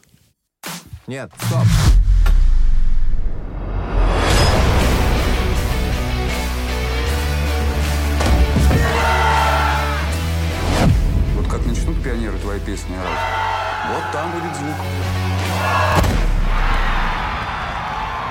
Мне кажется, что это мой дом. Мне кажется, что это мой друг. Я не очень понимаю кайфа в стадионах, когда не видишь лиц тех, кому играешь. Alors, en compétition au dernier festival de Cannes où il a fait forte impression, euh, Leto, ou euh, L'été en français, c'est déjà le huitième long métrage du metteur en scène et cinéaste russe Kirill Serebrennikov, qui s'est fait connaître euh, dans nos contrées en 2016, euh, en 2016 avec un film qui s'appelait Le Disciple. Aujourd'hui, le cinéaste est assigné à résidence, officiellement pour une histoire de détournement de fonds. Officieusement, on ne sait pas trop. Donc, c'est un film en noir et blanc qui, sur plus de deux heures, euh, fait le portrait de la scène rock de Saint-Pétersbourg au début des années 80, particulièrement à travers la figure de Mike Naumenko. Il est incarné par Roman Zver, chanteur-compositeur passionné de rock anglo-saxon, et puis sa rencontre euh, et son amitié avec le jeune Victor Tsoi, interprété lui par le coréen Theo Yo, qui est aussi appelé à devenir une rockstar entre les deux personnages une femme, Natasha, Irina Starchenbaum, dont les propres mémoires ont inspiré le film puisque les personnages ont réellement existé. Julien Alors, j'aime beaucoup la manière dont le film commence, euh, avec ce premier plan sur les escaliers, sur le... Ensuite, les plans, le plan séquence qui passe des, coulisses pour arriver à, l'arrière-scène et, ensuite devant, devant, devant le chanteur et qui capte l'atmosphère de, la salle. Euh, je trouve que c'est vraiment un, chouette début. Et, plus généralement, dans sa première demi-heure, le film, euh, je le trouve assez, assez classieux, assez gracieux. Je trouve qu'il y a vraiment une, ouais, une, une grâce dans la première demi-heure sur, sur la plage, etc. Et je trouve que c'est un très bon film pour les qualités suivantes, c'est-à-dire c'est un film d'atmosphère, je trouve, c'est-à-dire que il décrit un état d'esprit et je le vois un petit peu comme une comme une vignette en fait, c'est un petit peu comme euh, le vent qui passe ou comme un courant d'air, c'est-à-dire que je trouve qu'il y, y, a quelque chose de très de très joli, de très attirant en fait, euh, mais voilà, je c'est pour ça que je parle de, de grâce. Je trouve qu'il propose sans forcer, sans sans imposer, sans bourriner. Alors il y a des choses un peu plus plus lourdes euh, dans le film. Hein, euh, notamment les, les, passages chantés. Euh, et voilà, donc il y a une mélancolie. Je suis plutôt touché par le film. Je trouve qu'il y a une audace et que cette innocence est, est, est porteuse de, de, pas mal de belles choses. Alors je trouve que le, film tourne un peu à vide dans son euh, pendant 30-40 minutes au milieu du film, mais j'aime beaucoup la façon dont il commence et j'aime beaucoup les personnages qui, déjouent, je trouve, parce qu'on on attend une, tromperie, etc. Euh, je trouve qu'ils déjouent le, cliché du rock dépravé, qu'ils arrivent tous à garder une dignité qui les élève, une, une douceur, une certaine noblesse même. Donc voilà, je trouve que c'est un film délicat que j'ai pas adoré, mais qui m'a qui m'a accueilli. Ouais, ben moi, si, si le film, comme tu le dis, est un, courant d'air, je pense que moi j'ai pris froid. Je vais pas y aller par quatre chemins. Je trouve que c'est. Je me suis un peu emmerdé comme un rat devant ce film. J'ai pas vraiment trop compris cet aspect fugace que, que tu évoques. Moi, j'ai pas trop compris en fait ce qu'il voulait raconter au-delà du biopic, de la reconstitution de la scène rock euh, russe de l'époque.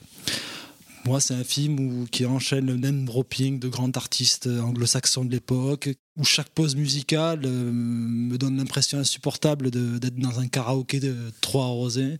C'est vraiment un film, je trouve, qui, est, qui me sort constamment justement par cet aspect musical qui devrait être son centre, mais qui, m'insupporte. Le tout ponctué par ces scènes musicales qui sont au-delà de, de ça, ponctuées par un par des monologues un peu situationnistes, assez imbitables, euh, d'un personnage qui vient constamment te rappeler que ceci ne s'est pas passé dans la réalité. Je trouve ça mais daté, vraiment. Tu as l'impression d'un mauvais théâtre brechtien, c'est vraiment pas possible. Et en plus extrêmement répétitif. Et après, je parle même pas des expérimentations visuelles autour des, petits morceaux clips comédie musicale, je parle d'expérimentation et des gros, gros, gros guillemets parce que j'ai vraiment l'impression de voir des trucs qui ont 10, 15 ans de retard qu'on a déjà vu euh, notamment bien mieux chez, chez quelqu'un comme Edgar Wright euh, au début des années 2000. Je pense notamment à ce qu'il avait fait dans le clip Summer ou plus tard ce qu'il a, réitéré dans, dans, Scott Pilgrim, mais qui était pensé en amont, construit. Là, j'ai l'impression que tout était fait en post-prod derrière, pas du tout préparé. Donc, ce, cet aspect graphique est une décoration en plus, ces inscriptions qui, qui, sont insérées sur l'image, sur etc., n'ont pas de sens, ne sont pas construites c'est extrêmement daté et tu parles de cet aspect de, légèreté de ce, couple. Moi, je trouve justement, bah, c'est pas très rock'n'roll et pour le coup, ça, ça m'emmerde un petit peu. Je trouve ça très, très propre, très, très conservateur en fait. J'ai pas trop vu en fait l'intérêt tout du long de, de, cette histoire, de ce qu'il me racontait. Je me suis senti un petit peu à distance. Euh, voilà. Par contre, j'ai bien aimé l'acteur qui, euh, qui ressemble à, Top Gun quand il a ses Reban, mais qui ressemble à Michel Houellebecq quand il n'en les a plus. bah, euh, ouais, moi je dis euh, destitution de Poutine et Manu président, quoi, parce que, parce que, parce que vraiment, enfin, t'as lu mes notes, quoi. Là où je suis d'accord avec Julien, c'est que les 20 premières minutes, je marche j'ai l'impression que je vais avoir droit qu'on va avoir droit à un film euh, punk irrévérencieux euh, ad, ad, adolescent comme ça sympathique. Euh, mais ça s'étiole extrêmement rapidement pour laisser place à une, mise en scène euh, qui n'a jamais à aucun, aucune seconde du film euh, un moment de folie, euh, si ce n'est dans ces, dans ces effets clipesques ridicules, ce noir et blanc de pub, de pub Yves Saint Laurent ou Chanel, franchement c'est dégueulasse. Ces fausses images d'archives, on comprend pourquoi, d'où ça sort. Ça, enfin, ça, moi, je pense vraiment à une pub de parfum en permanence. Quoi. Ça chie sur des chefs-d'œuvre de la, de la pop et du rock. En plus, ça voudrait faire comprendre que bah, ces choses-là en URSS, bah, bah, c'était pas possible. Hein. Bah oui, bah, ok, bon. Tu sais quoi, Dick Cheney était un sale type. Ben ouais, c'est, on est, on est, on est dans le même, euh, dans le, dans le même, euh, dans le même genre de truc. Avec beaucoup moins d'idées. Avec beaucoup moins d'idées. Mais le film est moins plein, ça c'est sûr.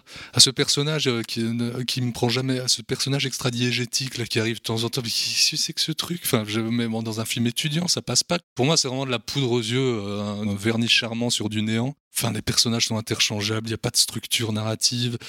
Euh, c'est un film, c'est un film, tu disais euh, conservateur, mais ouais, c'est un film qui est pas à l'heure. C'est un film, c'est un film qui est pas à l'heure. C'est un film no- nostalgique d'une époque où il y avait encore des bonnes raisons de se, de se révolter, parce que l'allégorie euh, avec le, avec euh, la Russie moderne, elle ne marche jamais. Euh, ça devient même un peu réac à certains moments. hein, ce côté euh, rien, rien ne change, mais au, moins avant, ça avait du charme. Enfin, vraiment, c'est ça que le film raconte. Les, les scènes de concert, elles, elles sont illisibles. Alors, je sais pas si c'est si volontaire ou pas, mais si ça doit raconter quelque chose, je sais pas ce que ça raconte. C'est juste c'est juste extrêmement mal découpé. À, à une exception près, qui est la scène où il intervient dans le, lors du morceau de son. On est d'accord avec son des qui est peut-être la, la- la- ouais, la- ouais. la plus Ouais, belle ouais. scène du, du film, à mon sens. bah, je suis absolument d'accord. Je pense que Manu, on a vu le même film. L'autre point positif que je sortirais du film, c'est j'aime bien, j'aime bien la, j'aime bien la manière dont, mais bon, voilà, c'est- l'époque et c'est l'URSS qui veut ça, mais j'aime bien la manière dont, dont, dont est montré ce refus absolu du, du star system. Comment, comment ces personnages qui sont adulés ne peuvent pas être adulés. Je trouve qu'il y a quelque chose d'intéressant là-dessus, mais c'est vraiment très très peu de choses par rapport à, tous les problèmes du film pour moi, qui, n'en est même pas vraiment un. Bon, bah, je vous trouve euh, extrêmement euh, dur euh, avec ce film. Moi, je suis plutôt complètement même de la, de la team Julien. Je trouve que c'est un film qui est hyper agréable à habiter. Je trouve qu'il y a vraiment une grâce qui traverse le film, qui est, qui est à l'image de, enfin, qui est l'image de cette- son très beau titre, hein, qui est, qui est l'été, en accord avec sa thématique. Euh, c'est un film sur le rock, l'énergie de la jeunesse, l'éphémère, la pulsion de vie. euh, voilà, c'est euh, c'est pour ça que je trouve le, film très beau et la première scène, en effet la scène de la plage très très belle. Je trouve qu'il incarne ça. euh, en effet, les, les- les 30 premières minutes sont très réussies. Et puis il incarne ça très très bien dans deux autres scènes plus tard dans le film, une scène qui se passe backstage où il y a euh, un très beau, enfin une chorégraphie au niveau de- de- des acteurs, du mouvement de caméra où on va raccorder avec le, le film dans le film et euh, où le progressivement l'image va se concentrer sur euh, Victor Tsoi. Dans, ça- de, de quelle scène tu parles là? dans les backstage. Une scène qui finit sur le, le- le cadenas. Je trouve que c'est une scène qui incarne vraiment très bien euh, la thématique du film, qui est euh, justement ce moment euh, de grâce suspendu, ce moment de, la jeunesse, ce moment d'énergie, et qui aussi résume bien le conflit qui est au cœur de son personnage principal, Mike. Enfin, selon moi, c'est Mike le personnage principal. En tout cas, c'est celui qui a le plus d'enjeux. C'est quelqu'un qui. Enfin, je, trouve qu'il y a quelque chose de très beau qui se joue sur ce personnage-là, même si malheureusement la limite du film, c'est qu'il ne parvient pas vraiment à l'incarner. Les Euh, enjeux, ça se limite avec ou sans lunettes, c'est ça alors ça, c'est complètement faux, Monsieur Haas. Euh, D'autre part, euh, enfin, je vais finir ce que je voulais dire. Il y a une autre chose que je trouve dans le film sub- sublime, c'est euh, enfin sublime. Là, j'y vais un peu fort parce que vous avez été fort dans l'autre sens, mais bon, bref. Il y a une scène qui sonne un peu la fin de la fin de la fin d'été, la fin de fête, la fin de la fin de la récré, enfin un truc qui est un peu trop excessif. Et euh, je trouve qu'il y a une super idée, c'est que tu as le personnage du du punk. Justement, c'est pas un hasard si c'est le punk, puisque c'est le punk qui incarne au mieux l'idée de ce que c'est le rock, le rock and roll, Euh, enfin de cette pulsion en tout cas, qui va rentrer dans le film de- de la plage. Et je trouve que c'est une idée vraiment très très belle. Euh, et disparaître, du réel pour euh, être plus que dans, le souvenir. Euh, D'autre part, vous accusez le fait que c'est karaoké alcoolisé. Le, le- le rock and roll, c'est, euh, on s'en fout de que ce soit bien chanté ou pas. Il y a énormément de, de chanteurs de rock and roll qui chantaient comme des patates. Et l'important, c'est pas ça. En fait, l'important, les, les morceaux sont à chier, euh, la- la- les reprises sont à chier. C'est pas grave. C'est l'état d'esprit. L'important, c'est le, c'est l'énergie qui traverse le truc. Pas, il y a, Il n'y a pas, pas d'énergie, ils sont sous l'exomie, quoi. Je veux dire, C'est c'est ridicule. Alors- Ils se tiennent à leur bar comme ça, vaguement chancelant, en chantant un petit peu comme Ça, tu parles de, de Passenger, mais dans l'épisode de Psycho Killer, ils sont pas tenus à leur bar en chantant. C'est l'état d'esprit, c'est l'énergie. C'est là qu'elle est sonnée la fin de la récré, quoi. C'est dès, c'est dès la première scène dans un train. D'autre part, je trouve que euh, bon, voilà. Après, il y, a- il y a le problème qui, euh, qui est selon moi euh, le, le manque de, enfin, Serebrennikov ne fait pas de choix entre ces trois personnages principaux. Et là c'est là où malheureusement le, le- le film est plus faible. Parce qu'il y avait vraiment il y, a, il y a vraiment des conflits qui se cristallisent autour du personnage de Mike. Euh, comment est-ce qu'il va progressivement euh, laisser euh, la place dans la lumière à quelqu'un qui a plus de talent que lui euh, et à quelqu'un dont l'heure est arrivée et lui son heure est passée et même qu'il est peut-être un peu réac Mais sur certains points. Euh, c'est des- des mais pas personnages grave. Et génériques interchangeables. aussi avec le fait que, que euh, ce- cette allusion par rapport à la New Wave, etc. Euh, non, moi j'ai trouvé que c'était euh, vraiment un film très intéressant qui m'a plu, qui m'a touché à certains moments. Après, j'ai un problème d'affect sur, les personnages. Je trouve que le scénario, en effet, ça vous, l'avez dit, vous n'avez pas dit que des conneries. Le scénario n'est pas.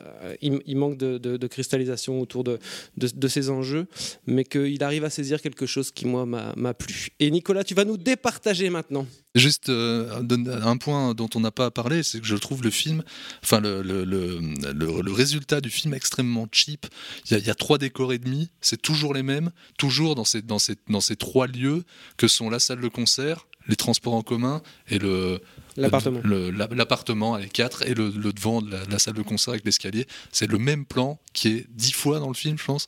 C'est- Il y a un moment, euh, juste euh, essayer d'inventer un peu, inventer de la mise Ouais, en tu scène. sais, quoi. euh, Reservoir Dogs euh, se passe aussi dans le même lieu, hein, tu vois, ou euh, euh, le limier de Mankiewicz ça passe dans le même lieu. Autre- autrement euh, filmé avec plus d'inventivité. ouais. Bref, Nicolas, départage-nous. Oui, bah, je vais arbitrer sans arbitrer, mais euh, moi, le côté limitation des lieux, ça m'a pas du tout dérangé.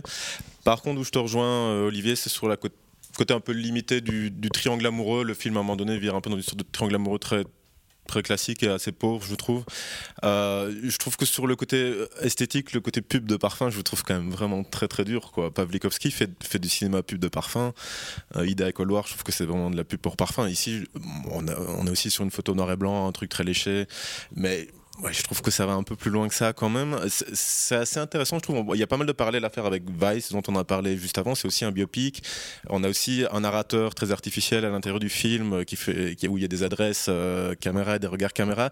Il y a aussi un côté très clipesque, mais ici qui est plus épisodique. On a parlé des, passages euh, comédie musicale, entre guillemets, avec des gimmicks euh, visuels de clips. Mais ici, c'est moins présent, donc j'ai trouvé ça moins éreintant, moins essoreuse, du coup. Euh, par contre, je, je trouve pas ça révolutionnaire non plus. Il n'y a, y a- pas de grande idée dans ce film, ça, euh, on est d'accord. Mais je trouvais aussi que ça traduisait bien l'énergie, la fougue de la jeunesse. Il y a un souffle pour moi. J'ai trouvé le, le film assez vivant, dynamique, et j'ai pas du tout trouvé que les morceaux étaient à chier. Moi, je trouvais ça super intéressant en fait d'entendre euh, ces chansons, et, euh, et je trouve que c'est un sujet assez inédit. euh, et méconnu et, euh, j'aimais en fait l'énergie rock euh, du film alors euh, encore une fois, dans les autres idées, on a parlé de, ce moment traversé de l'écran là dans le film qui fait un peu la, rose pourbe du Caire euh, inversée. Euh, je trouve pas ça dingue non plus, mais je trouve que c'est des idées sympas. Peut-être qu'il arrive euh, 10 ans ou 15 ans en retard, euh, comme tu Mais disais, Manu. Surtout qu'il est porté par un narrateur qui est tellement. euh, Mais il n'est pas tellement présent, ce narrateur. Il est, il est même Oui, moins présent que dans Vice, il est là pour exemple. te répéter la même chose systématiquement. Il tourne en boucle. Là où dans Vice, il y a quand même une construction du personnage un minimum. Là, c'est vraiment un sorte de de ouais de, de, de- de mec qui revient en boucle te répéter la même ça- chose que c'est tu un sais gimmick, déjà en fait, qui hein, te ouais. répète et c'est assez assez insupportable à, à, à C'est un ce gimmick, moi je trouve que ça fonctionne bien avec le sujet du film. Il y a des, comme un gimmick rock en fait. euh, moi j'ai plutôt marché sur ce côté-là. Ouais, encore en une fois, je trouve pas ça peur- génial. J'avais peur au début que ça, ça ne s'arrête pas. Ça arrive beaucoup au début, puis ensuite ça, ça- le, le- le perso- ça, ça perd. Mais parce que justement, il sait pas du tout le traiter, donc c'est un sorte de gimmick qui apparaît et qui, qui est pas construit, qui en fait qui te ressort à la fin avec une sorte de pirouette visuelle, mais c'est tout quoi. Non, non, mais c'est trop tard. Mais je trouve aussi que t'exagères, enfin, dans le sens où, effectivement, j'ai pas du tout. Là, là, comme tu le dis, j'ai l'impression qu'il est omniprésent et que qu'il prend une place euh, prépondérante et importante dans le film, alors qu'effectivement, c'est pas l'idée du siècle et ça fonctionne pas énormément. Mais pour le coup, on le voit deux, trois. Non, mais à chaque fois qu'il arrive, c'est what the fuck, quoi. C'est what the fuck, et c'est dans des, des scènes qui se voudraient énergiques, mais qui sont quand même, à mon sens, sous l'exomile. Cette, cette scène dans, dans, dans le train, etc. Mais elle est mal chorégraphiée. Le, tout ce qui Si, arrive à l'écran n'a aucun sens. c'est- pour ridicule. ajouter de la fantaisie, mais ça ne fait jamais C'est des gribouillages qui s'inscrivent partout dans l'écran avec des trucs. Mais ça a été vu, mais mille et une fois auparavant. Il n'y a aucune énergie. Il voudrait retranscrire de l'énergie à ce moment-là. Elle n'est pas là. J'ai l'impression- d'un truc qui me fait mauvaise imitation de quelque chose qui a été déjà fait bien plus brillamment des années auparavant. Même ceux qui aiment le film ici ont souligné l'aspect cheap et clipesque du film, et j'ai pas l'impression que quelqu'un ici ait dit que ses idées étaient révolutionnaires. De toute façon, après, euh, je sais pas. Plutôt que, plutôt que de me concentrer là-dessus, moi je trouve qu'il y a des belles choses, et on a beaucoup parlé du début, mais notamment à la fin du film aussi, euh, avec ce, ce raccord entre la possible trahison ou en tout cas infidélité du film. Ce n'est même pas une trahison, hein, puisque justement elle est totalement consentie. Moi, j'avais l'impression que cette trahison, enfin, infidélité, allait, allait arriver. Je me disais, bon, on la voit venir à, à 100 000 km. Mais en fait, le fait que, que, que, que ce soit stoppé, je trouve ça assez beau. Alors, peut-être c'est réactionnaire, mais moi, je trouve qu'il y a. qu'il y a- c'est là que je dis qu'il déjoue le- la dépravation du rock'n'roll qu'on Oui, attend. mais parce qu'il est réactionnaire, parce qu'en fait, c'est des personnages qui n'ont jamais existé, à mon sens. C'est des archétypes de personnages d'aujourd'hui qui sont plaqués à cette époque-là, de, relations de couple, etc. C'est en ce sens, pour moi, qu'il est hyper conservateur. Et quand je parlais, quand je parlais de pub de parfum, je parlais pas juste de l'esthétique de l'image et de la lumière, mais plus aussi de la direction artistique du truc, qui moi me fait vraiment, penser à, des pubs qu'on voit régulièrement, qui peuvent être euh, très jolies, mais, voilà, beaucoup plus que que Pavlikovski qui a peut-être, euh, comme tu dis, une, euh, image extrêmement léchée euh, qui pourrait faire penser à ça, mais qui est beaucoup plus intéressant dans ce qu'il met dans son plan, pour moi. Mais selon moi, ce- cette histoire de, euh, de triangle amoureux, donc en effet, je l'ai déjà dit, je vais le redire, mais je trouve que c'est pas ce qu'il y a de plus réussi dans le film. Mais euh, je trouve, je suis pas du tout d'accord quand vous dites que c'est réac, quoi, pas du tout.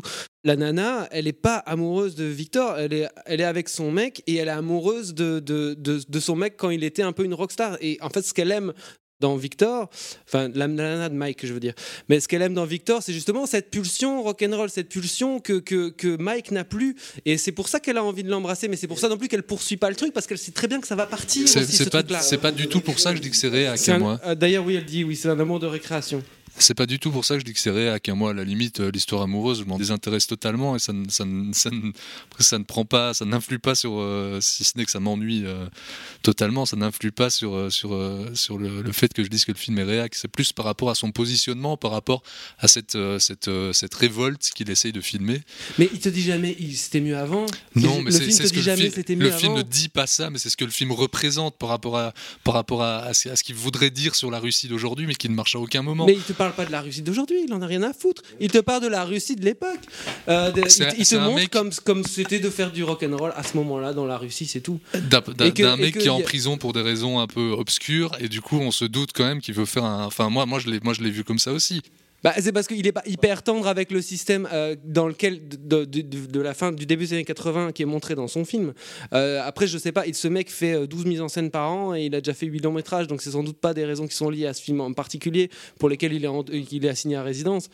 Mais euh, moi, je trouve jamais que le film soit. Il est nostalgique, oui, parce qu'il est nostalgique de ta jeunesse, il est nostalgique du moment où tu étais rock'n'roll, du moment où tu te souciais de, de la jouvence, de la bohème. Il est nostalgique de ça.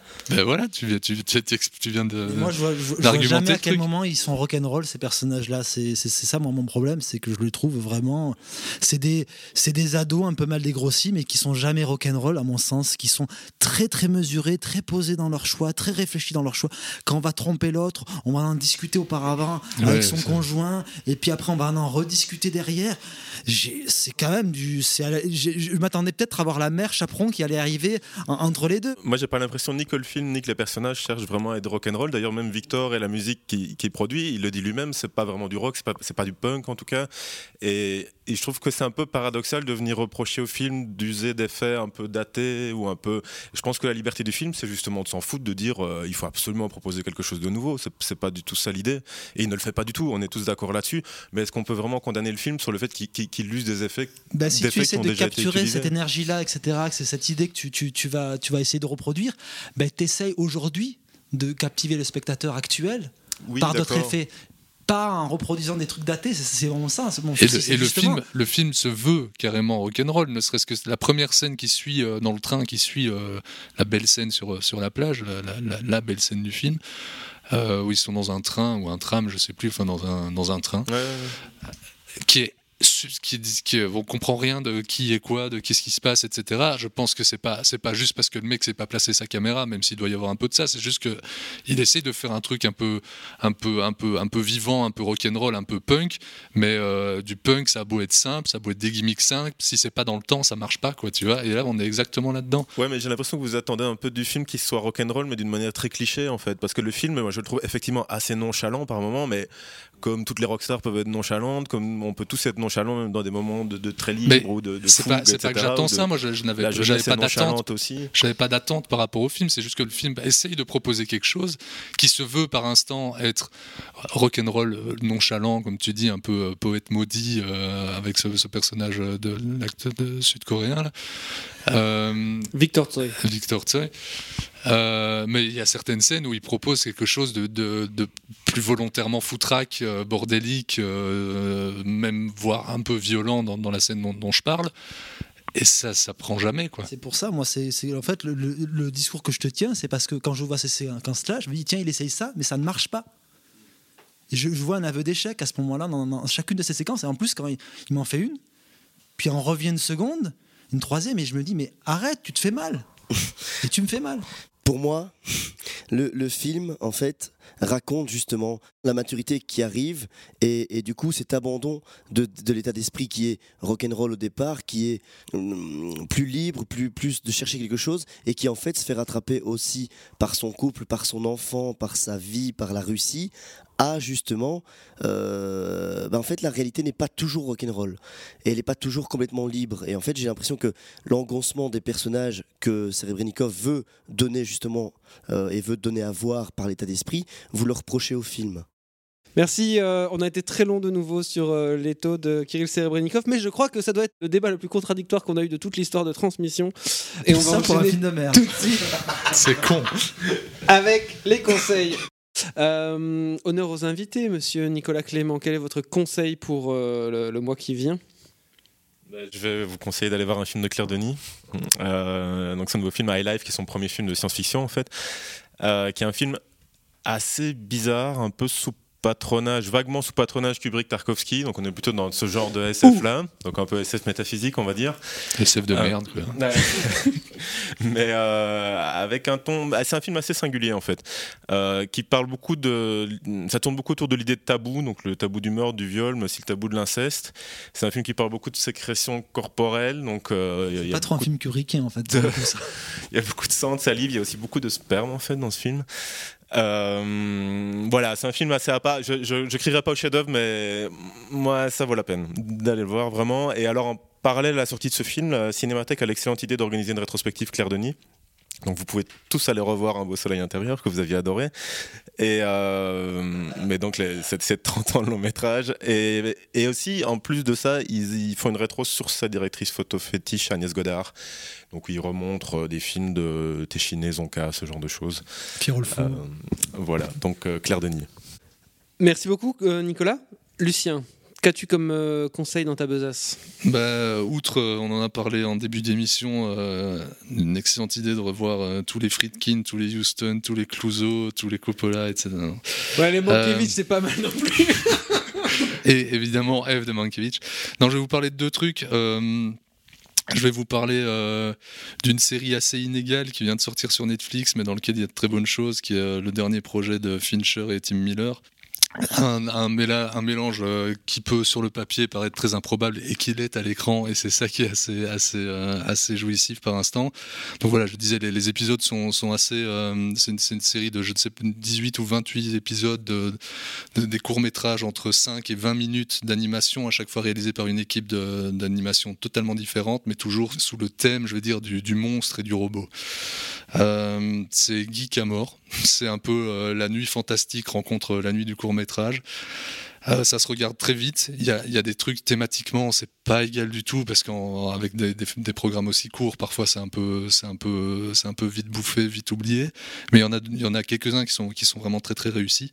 Et je vais vous parler d'un film. euh, Mais je pense pas que tu as dit le titre en fait de la série.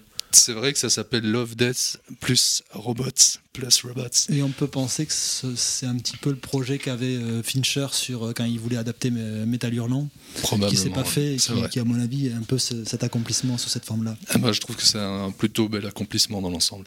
Et alors je vais vous parler d'un autre petit film dont personne ne va vous parler, qui s'appelle The Way Back, qui est probablement qui est un film assez peu intéressant d'un point de vue formel, euh, mais qui raconte l'histoire d'un néo-arrivant, comme on dit, irakien, et qui, euh, à l'annonce de, la future naissance de sa fille avec une compagne euh, française qu'il a rencontrée en Belgique, va décider de, de, faire le chemin inverse, son chemin européen inverse, à savoir repartir de Bruxelles pour aller jusqu'en Grèce.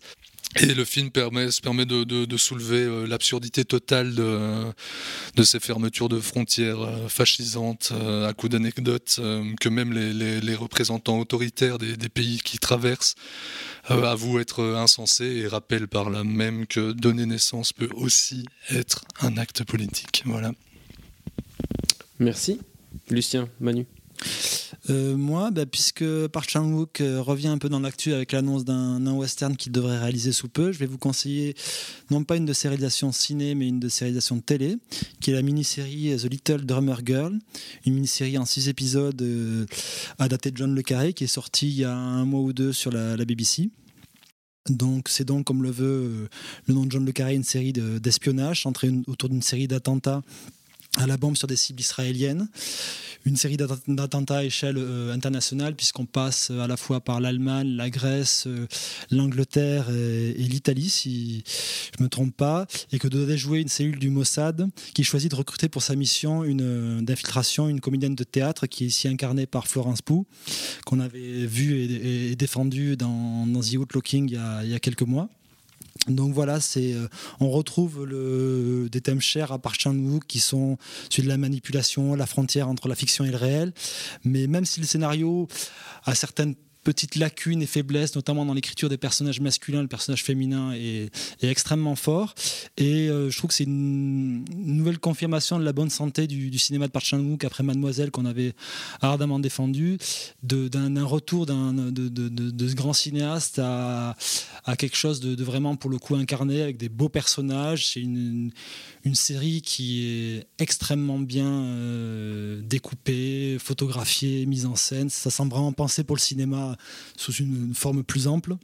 Donc voilà, je vous conseille euh, ardemment de, voir ça en entendant vivement euh, son western euh, parce que je pense qu'après quelques années de, perdition, après Lady Vengeance, il est de retour en très grande forme. Et le titre de la série, tu l'as dit, mais C'est The Little Drummer Girl, la petite fille au tambour. Ok, merci. moi, je vais enchaîner. Donc, il y a quelques semaine, j'ai proposé euh, à mes collègues euh, pour le programme de transmission de euh, regarder une ressortie qui est la ressortie de la liste de Schindler et tout le monde m'a dit oh non pas ce film là oh, trop lourd oh, trop relou etc et j'ai l'impression que faire un film un bon film en noir et blanc Leto quoi. et donc j'ai l'impression que ce film il a été vu quand, quand il est sorti un peu comme il fallait faire ses devoirs pour l'école et que depuis tout le monde l'a un peu oublié ou mis de côté ou en tout cas pas assez revu je trouve que c'est un film dont la mise en scène est absolument incroyable. Euh, c'est un film qui fait, qui est constamment brillant euh, dans la manière dont il, euh, dans son découpage, dans la manière dont il transmet les enjeux à l'écran, dans la manière, dont, rien que la scène dans les dix premières minutes, la scène de présentation du personnage et de, son caractère opportuniste, comment c'est comment c'est mis en scène, c'est absolument je pense que c'est vraiment Spielberg à son meilleur. Et, euh, et puis c'est aussi euh, très très beau, comme dans une entreprise de déshumanisation. Euh, on va lutter contre cela en retrouvant le nom de plus de 1000 personnes. Voilà, je trouve que c'est quand même un film qui est thématiquement hyper bien tenu et qui en plus est impressionnant au niveau de sa mise en scène, mais à chaque minute. Donc c'est important de revoir ce film là. Voilà. on peut arrête, arrête, Oli, tu te fais du mal, tu me fais du mal. On pourrait en faire une émission parce que moi je suis pas du tout d'accord. Julien. Oui, oui, je voudrais parler d'un film de David Lynch. Je vais être très succinct et, très rapide pour clore l'émission, euh, qui est Lost Highway, qui ressort en, salle et en, copie restaurée en, DVD prochainement, qui est un des, un des deux plus grands films euh, que David Lynch ait, réalisé. À ton sens Puisque le premier reste Mulholland Drive. Et Blue Velvet, c'est de la merde, c'est ça? Oui, c'est ça. si on, si on exclut euh, Blue Velvet et et, et Mulholland Drive. Et d'autres. Et qui est toujours un, un beau voyage à faire. Et c'est l'occasion de, de- de le, de le refaire très rapidement. Donc Merci ça ressort beaucoup. au Palace. Merci pour cette euh, analyse Palace, notamment. Pertinente et précise du film de David Lynch. Euh, très bien, Euh, merci beaucoup euh, Nicolas Clément d'avoir été avec nous. On est vraiment très content et on sera présent le 27 avril pour l'ouverture du, qui, du kinographe. Ouais, tout à fait. Merci messieurs et à très bientôt pour d'autres aventures. Bye bye.